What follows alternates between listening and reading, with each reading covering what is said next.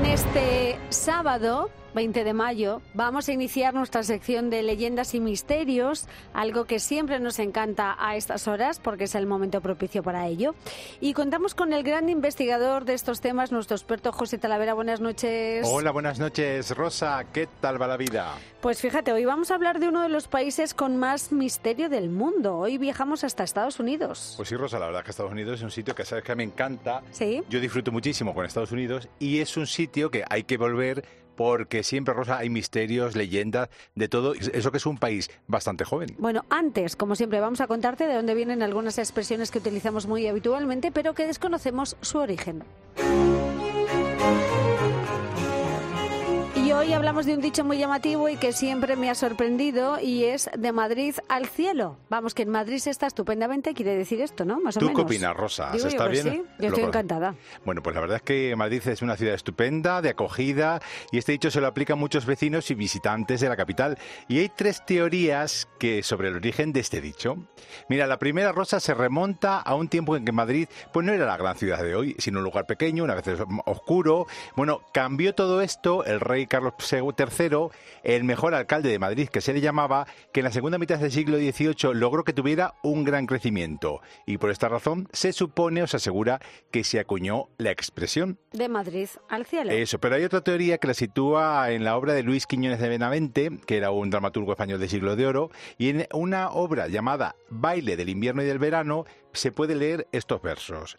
Pues el invierno y el verano en Madrid solo son buenos desde la cuna a Madrid y Y desde desde Madrid al cielo. al cielo, Mira, efectivamente. muy bien. Puede ser ahí. Y hay otros que dicen ya más esotérico todo esto, que se puede encontrar en el Cerro Garavitas de la Casa de Campo, donde se supone que las almas se van allí cuando mueren para subir al cielo desde allí. Y se dicen, dicen los vecinos, que han visto luces por la noche en ese sentido. Anda, mira, pues me gustan las tres, no sabría cuál elegir. ¿eh, Pues nos José? quedamos con las tres, Rosa.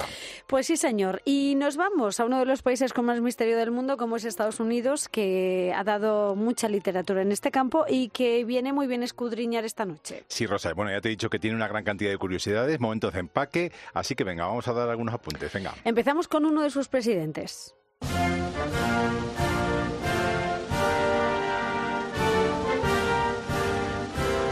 Sonido del himno de Estados Unidos vamos a hablar pues de Abraham Lincoln, que es uno de los presidentes más conocidos y queridos de Estados Unidos, pero bueno, vamos a hablar más bien de su fantasma. Sí, porque se supone que es el fantasma más mítico de la Casa Blanca Rosa. Bueno, puede ser o parece ser que un día Churchill salió del baño completamente desnudo. Espérate que esto tiene anécdota. Al entrar en la habitación se encontró con un espectro con barba de gran altura y sombrero de copa que evidentemente parece ser que era Abraham Lincoln. Bueno, pues según Churchill, era el fantasma de este señor, el decimosexto presidente de Estados Unidos, que estaba al lado de la chimenea. Bueno, pues se quedó tan asombrado que solo pudo decirle al verle, o al verle y al verse sin ropa frente a él, buenas noches, señor presidente. Parece que estoy en desventaja. Qué bueno, o sea, que, que Lincoln se le apareció a Churchill. Pero espérate que parece ser, eso se lo dijo en ese momento, pero el hombre se giñó, como se dice, porque es que ya no volvió a habitar la Casa Blanca Ay. desde entonces. ¿Qué dices? Churchill dijo, me voy de aquí. Bueno, pero Churchill no es el único que lo ha visto. El fantasma de Lincoln se pasea por las 132 habitaciones y los más de 30 baños de la Casa Blanca Qué Rosa. barbaridad. Y muchos aseguran que el fantasma vaga por la residencia y quienes solo han visto su sombra en algún pasillo, pero otros aseguran que incluso han interactuado con él. Ay, bueno, bueno, también cuentan que el perro de los Reagan se negaba a entrar en la estancia Lincoln y que la reina Guillermina de los Países Bajos se habría llevado un buen susto que le hizo incluso desmayarse. Pues imagínate la pobre. Bueno, es que mientras dormía en el dormitorio Lincoln, escuchó un golpe en la puerta de su y dormitorio. otro al otro. Se levantó tranquilamente, abrió la puerta, entonces se encontró frente a frente con el fantasma del presidente. Eso es la reina Guillermina. Bueno, el miedo fue tal que después de gritar despavorida cayó al suelo No me redonda. extraña. Bueno, al escuchar sus gritos, uno de sus secretarios acudió a ayudarla y este contó más tarde que vio al fantasma de Lincoln sentado al borde de la cama poniéndose las botas lavaderos. O sea que el fantasma de Lincoln sigue muy presente en la Casa Blanca. Eso es así, habrá que ir a verlo a ver si lo encontramos. Pues sí, muy interesante. Seguimos. Osos amorosos, cuenta atrás. 4, 3, 2, 1. ¿Qué es lo que veo? Bueno, hablando de los osos amorosos en este caso, vamos a contar el origen del primer oso de peluche de la historia que tiene mucho que ver con la historia de Estados Unidos. Pues sí, Rosa, sin ninguna duda. Pero para eso he hablado con Javier Ramos, que ha escrito el libro Historia oculta de Estados Unidos y que me lo ha contado. Tiene mucho que ver también con Roosevelt, por cierto. El origen del primer oso de entrañable peluche de la historia está ligado a la figura del presidente de los Estados Unidos, Theodore Roosevelt, y su desmedida afición por la caza. Corría el mes de noviembre del año 1902 y mientras se encontraba de gira por el sur del país le entraron ganas de cazar, pero no tuvo suerte. Uno de sus asesores tuvo la extravagante idea de mandar capturar un oso negro joven, atarlo directamente cerca de un árbol y llamar la atención del presidente. Sin embargo, una persona cabal como Roosevelt, cuando vio los etno, se negó a matarlo y señaló: Si mato a este etno, no podré volver a mirar a la cara a mis hijos.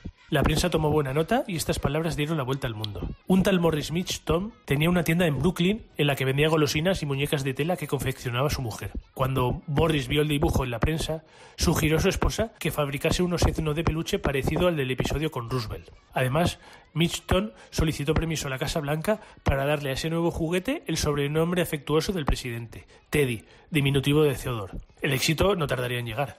Tal fue así que una gran firma de juguetes compró la patente a Mitchton y a partir de 1904 transformó la producción artesanal de Teddy Bear en toda una industria que pasaría a los anales de la historia. Fíjate, ¿qué casa en Estados Unidos no tiene un Teddy Bear? Pues sí, yo tengo uno en mi casa. No es un Teddy, pero es otro. Bueno, es un oso de Chicago. Pero es verdad que el oso es un animal que siempre ha despertado cierta ternura en todos nosotros. Claro, ¿no? son riquísimos. Bueno, si no te lo encuentras de frente, Hombre, desde bosque, luego, claro. ni mide dos metros. Eso. Bueno, vamos a contarte ahora una curiosidad.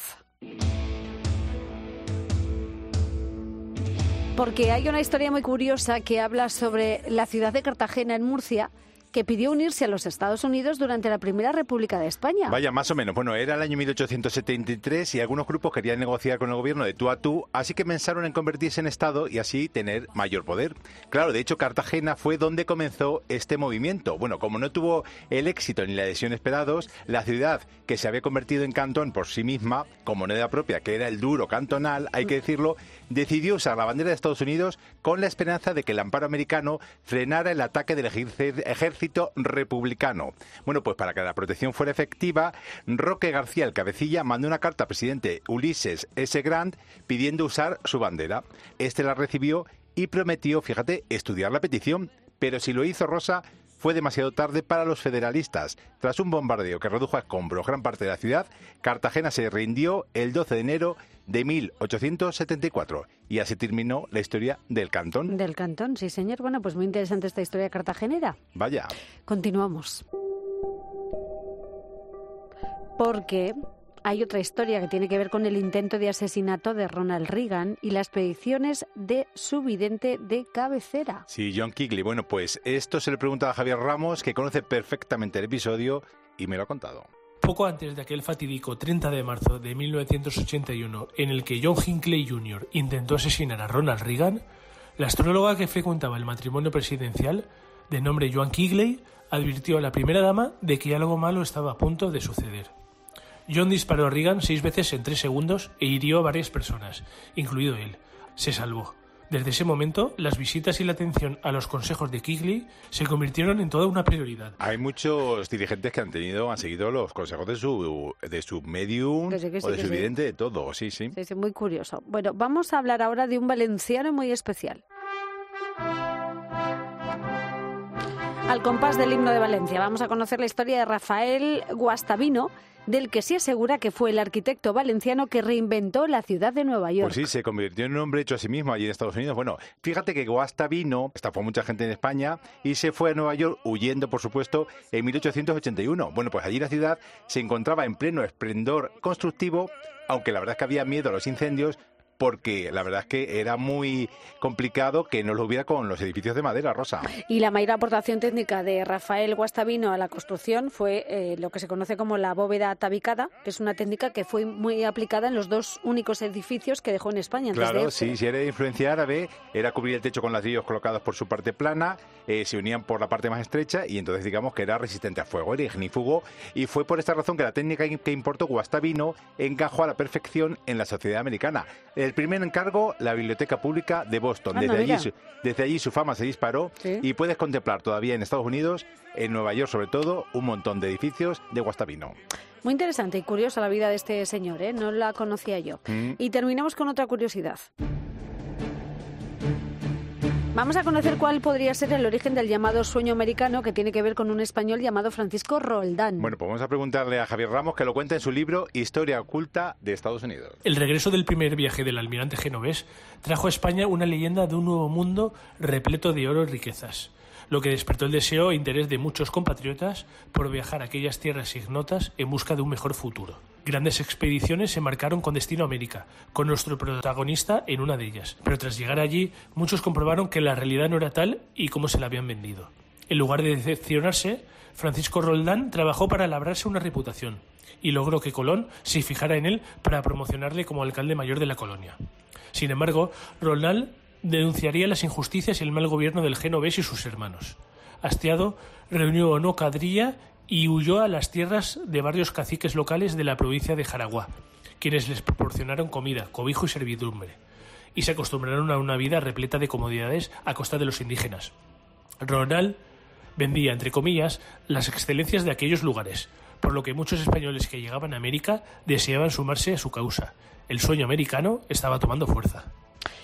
Bueno, pues es muy interesante todo lo que rodea la historia de Estados Unidos y sobre todo lo que nos une Vaya. y que forma parte también de su historia. Y parecía que no, Rosa, tenemos mucho. Sí, la semana que viene más leyendas. Un beso muy grande, Rosa. Hasta vista. adiós, adiós.